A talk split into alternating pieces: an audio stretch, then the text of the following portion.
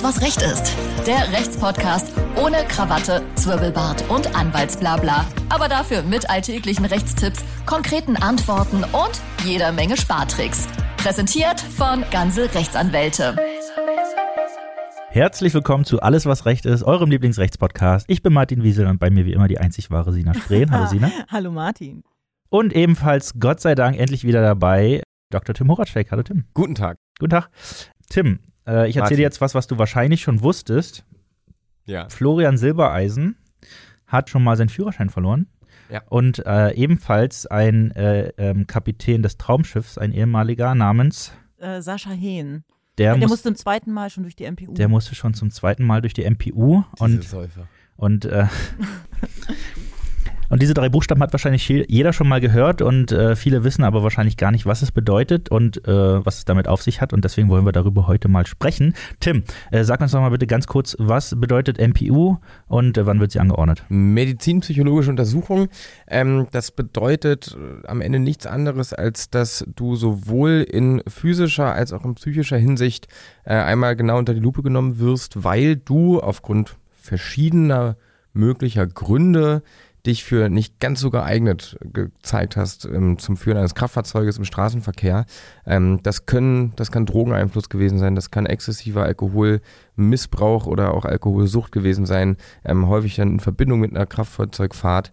Und äh, ja, da wird halt geschaut, ob dein Körper noch in der Lage ist und vor allem auch dein Kopf, dich wieder auf die Straße zu lassen. also muss ich dann zwangsweise Kokain zu mir nehmen, um den Führerschein zu verlieren? Ähm, oder reichen da auch schon so kleinere Delikte wie, was kann passieren, dass ich halt vermehrt hupe Da, oder, oder ähnliches? Gibt es da, also, kann es mir da schon drohen? also ist ja mal der klassische Fall, ähm, sind Drogen oder Alkohol. Mhm. Da wird, ja, also das ist, glaube ich, das, was eine, eine Trunkenheitsfahrt oder eine Fahrt unter Einfluss von Betäubungsmitteln, das ist so äh, der, ich würde jetzt mal aus dem Bauch heraus sagen, 90, 95 Prozent oder sogar noch mehr der Fälle, die bei der MPU landen, haben so eine Geschichte hinter sich. Es kann allerdings, dann ist in diesen Fällen wahrscheinlich der Fokus mehr auf der ähm, psychologischen als auf der medizinischen Seite. Es kann allerdings auch tatsächlich sein, dass du wegen über mäßig häufiger Verstöße im Straßenverkehr, Falschparken, zu schnell fahren, theoretisch auch hupen, wobei wir da natürlich eine gewisse Schwierigkeit der Nachweisbarkeit haben.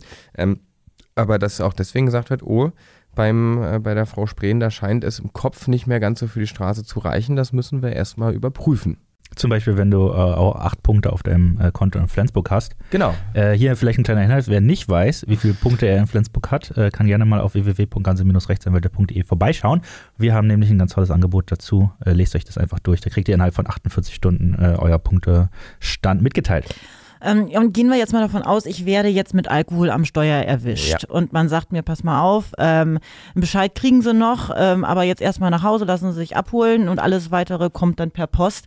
Muss ich denn meinen Führerschein dann zwangsweise direkt abgeben oder erst in einem Monat oder erst, wenn der Bußgeldbescheid da ist? Wie, wie ist das geregelt? Also ähm, da muss man erstmal unterscheiden zwischen Führerschein und Fahrerlaubnis.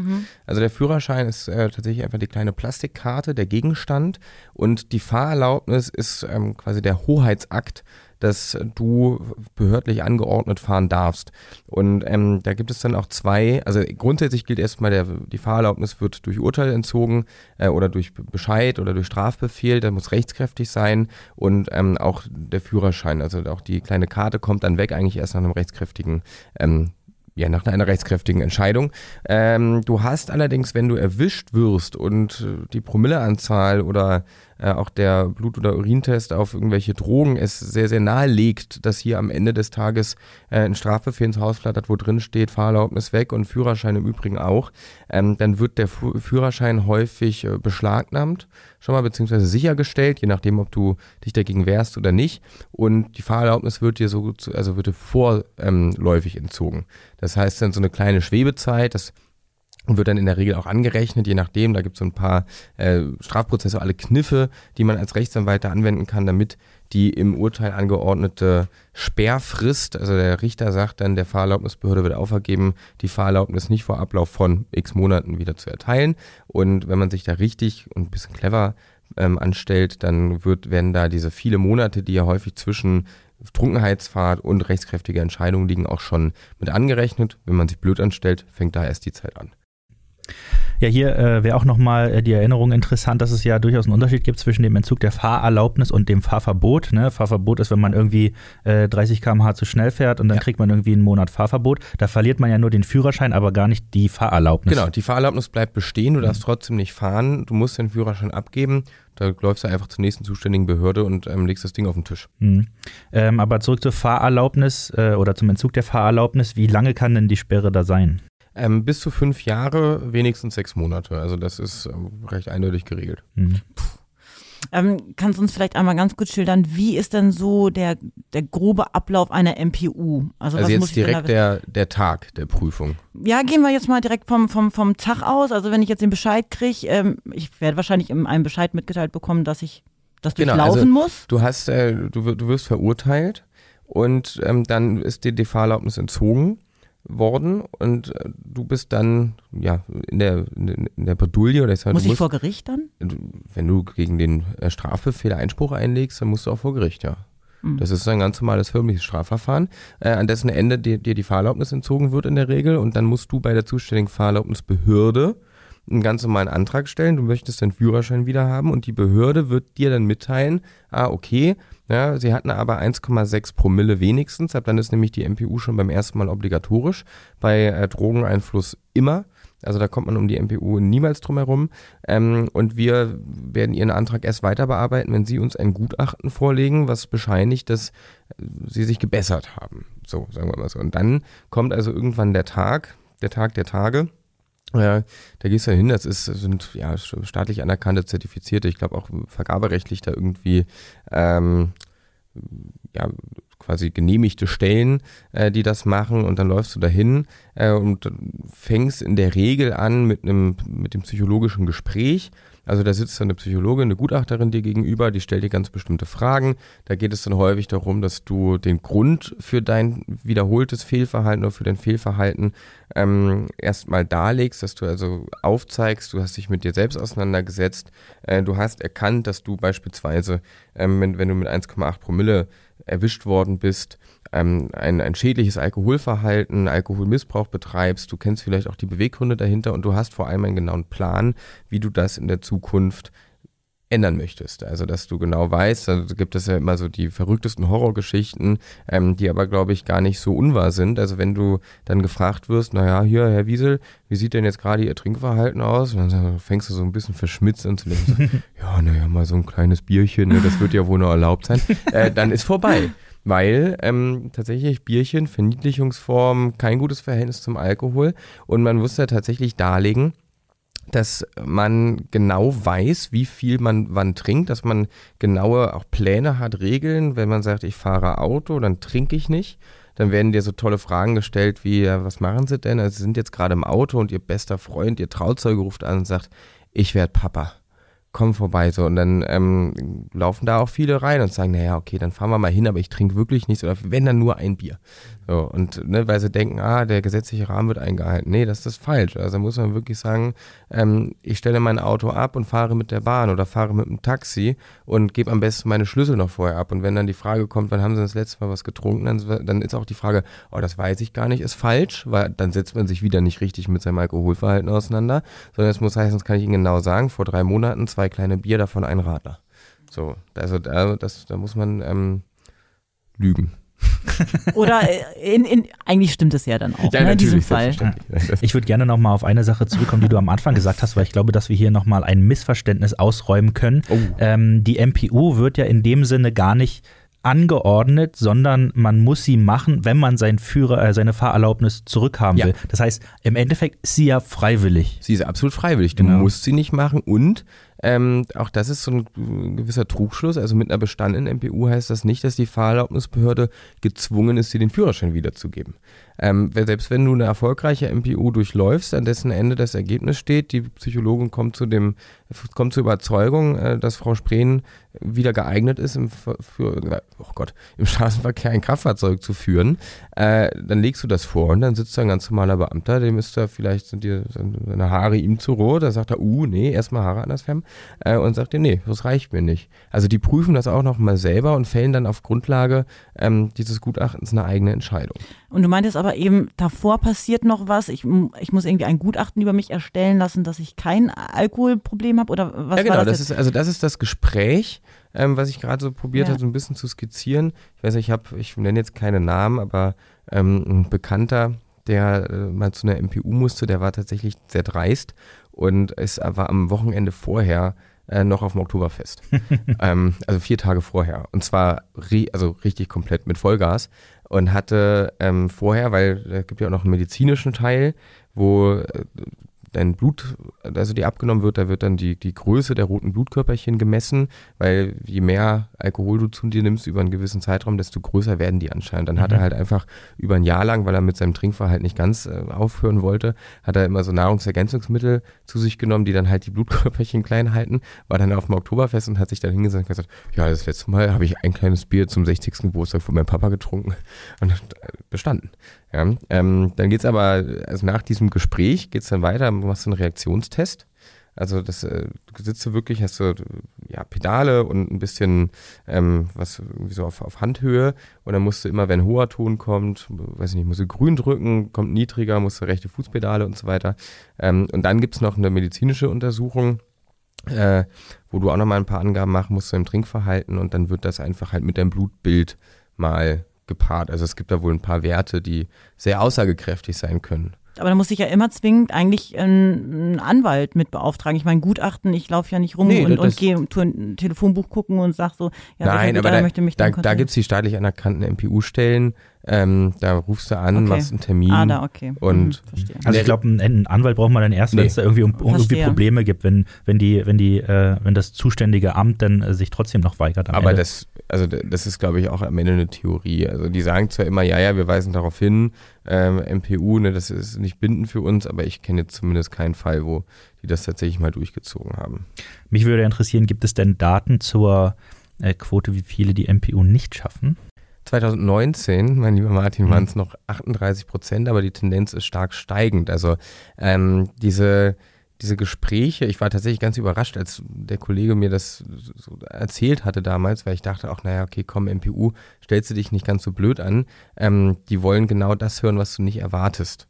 Weil man dann immer denkt, naja, okay, also ich muss es jetzt mal nicht auf die Spitze treiben, doch, also das ist, die wollen wirklich eine ganz tiefe Auseinandersetzung und es gibt so ein paar Keywords und ein paar, paar Keyfragen, wenn man die kann, dann ist es auch, man muss tatsächlich sein Verhalten ändern, sonst ist es ganz schwer, sich da authentisch darzustellen, aber wenn man ungefähr weiß, in welche Richtung es geht und man hat sich mit sich selber auseinandergesetzt, dann ähm, ist das durchaus möglich, äh, auch gut möglich, da durchzugehen. Und die Leute mit dieser 38 Prozent oder jetzt höher, das sind vor allem welche, die sich ähm, nicht vorbereitet haben und dann gibt es ein böses Erwachen.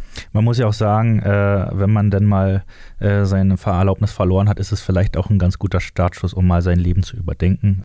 Und dann muss man, Fall. vielleicht, muss man vielleicht auch gar nicht unbedingt zu Tricks zurückgreifen. Nein, muss äh, man- auf Tricks zurückgreifen. Krisen, mein lieber Martin, sind am Ende ja auch nur dornige Chancen. Absolut richtig. Gibt es dann irgendwie wichtige Dokumente, die ich zwangsweise irgendwie dabei haben muss oder worauf ich irgendwie noch achten sollte? Irgendwelche Tipps? Du meintest eben gerade, ähm, ja, vielleicht ein bisschen, vielleicht nicht so da total nicht ausgeschlafen erscheinen. Nicht vielleicht gerade vom Oktoberfest nicht direkt. Nicht verkatert. Nicht verkatert da. Äh, Ich denke, das wäre ankommen. gut. Ja. Nein, ähm, in der Regel, also man muss sich ausweisen, aber äh, die MPU-Stelle kriegt auch deine Strafakte. Also du musst dich da anmelden, dann wird dir genau gesagt, was die alles brauchen. Die haben eine Akteneinsicht gesucht dann bei der Staatsanwaltschaft oder bei Gericht. Die wissen also auch genau, was passiert ist. Kannst du also nicht hinkommen und sagen, ja, ja nee, bei mir war es eine Trunkenheitsfahrt und eigentlich ähm, warst du aber irgendwie, weiß ich nicht, total bekifft. Äh, das ist schon, ist schon ein Unterschied. Und ähm, zum, bei, beim Drogenkonsum ist es ja zum Beispiel auch so, oder auch wenn du einen sehr, sehr hohen Alkoholpegel hast, äh, dass die MPU-Stelle selber dir sagt, okay, wir machen das, aber ein Jahr Abstinenz. Und ein Jahr Abstinenz nachzuweisen ist anstrengend. Das bedeutet nämlich, dass du ähm, immer in einem gewissen Zeitraum in der Stadt sein musst und dann kriegst du einen Anruf. Du guckst, es ist ja, tatsächlich ist so. Und dann Ja. kriegst du einen Anruf und dann heißt es so, äh, lieber Herr Wiesel, morgen wieder. Und dann kommst du vorbei. Ähm, dann kommt, sitzt da jemand mit einer kleinen Schere, schneidet dir ein Haar ab.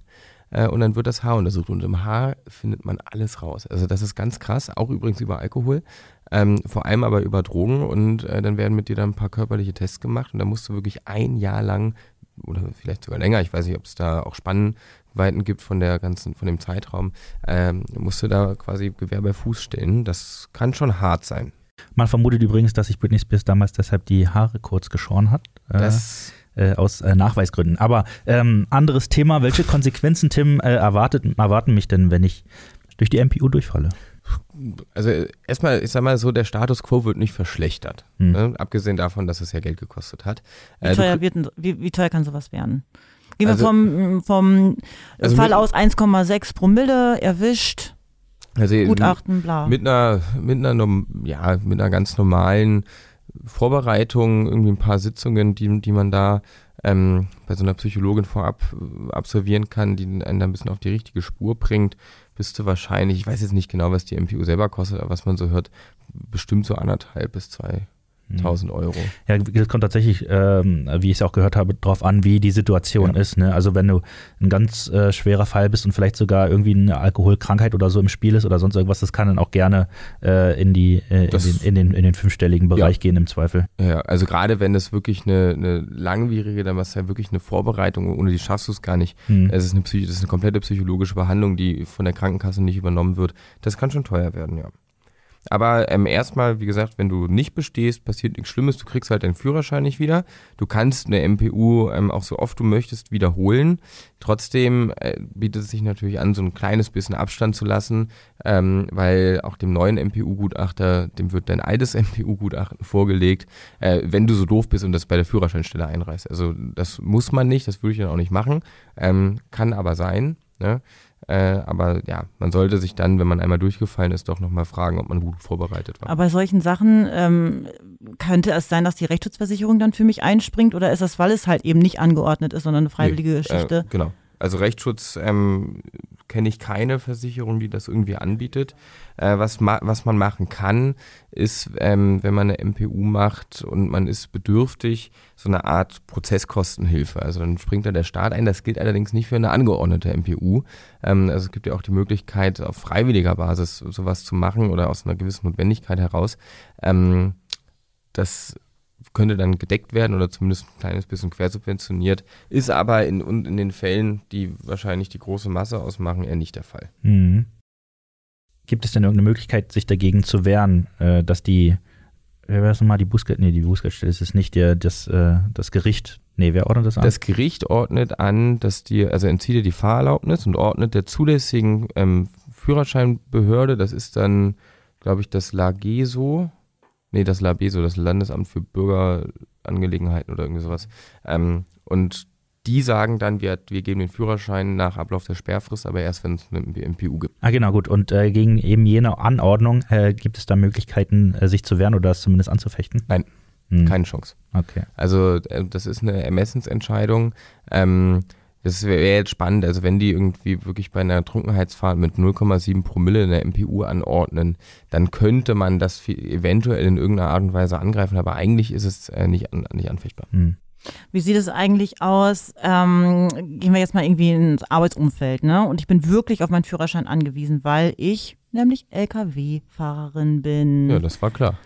Äh, wie sieht es denn aus, wenn ich nicht fahren darf? Führerschein ist weg. Ähm, muss man mich weiter beschäftigen? Muss man, an- also wie, wie läuft das denn ab? Also das ist ein bisschen kompliziert. Also grundsätzlich, wenn du wirklich Lkw-Fahrerin bist und den ganzen Tag nichts anderes machst, als Lkw zu fahren, dann ist so ein Führerscheinentzug existenzbedrohlich.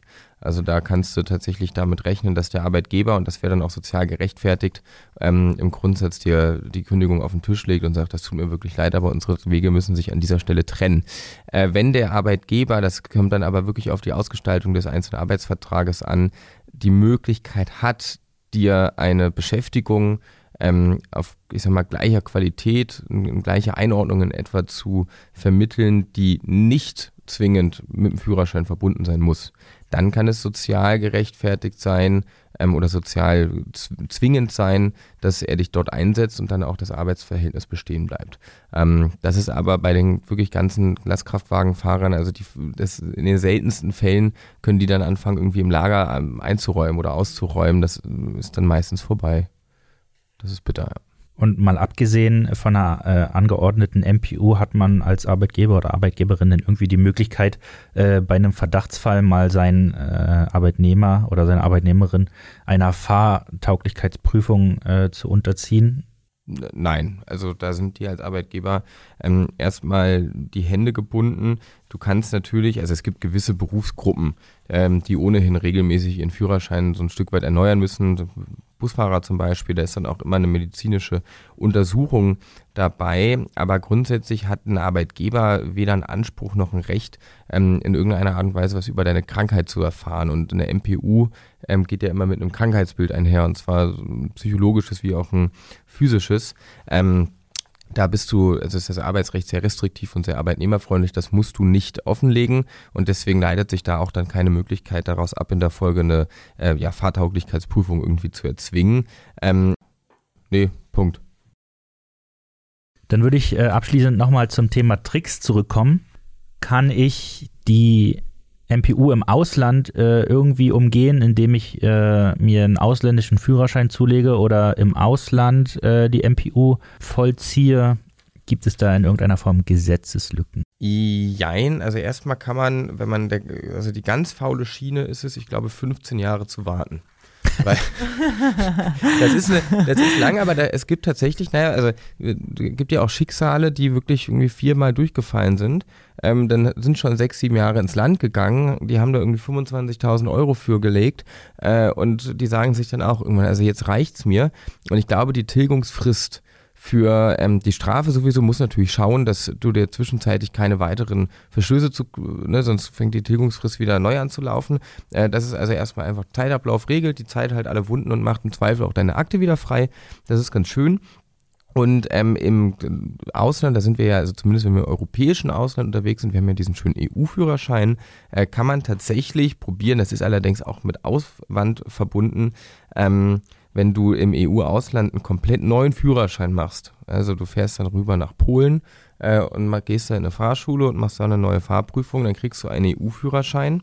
Ähm, und dann kann der in Deutschland auch anerkannt werden. Da gibt es aber ein paar Voraussetzungen. Also es ist nicht so, dass die Leute, die uns jetzt hören hier in Frankfurt oder oder Schwedt, jubelnd mit den Armen nach oben schlagen und sagen, jetzt habe ich die, jetzt habe ich die Lösung, ich kriege endlich meinen Führerschein wieder, äh, weil du musst, ähm, damit er anerkannt wird, dieser ausländische EU-Führerschein, nachweisen, dass du wenigstens für 185 Tage im Jahr in diesem EU-Land einen festen Wohnsitz hast. Und zwar deinen festen Wohnsitz. Also nicht nur einen Zweitwohnsitz, sondern auch ersten Wohnsitz. Man muss also ein halbes Jahr in Polen äh, wohnen.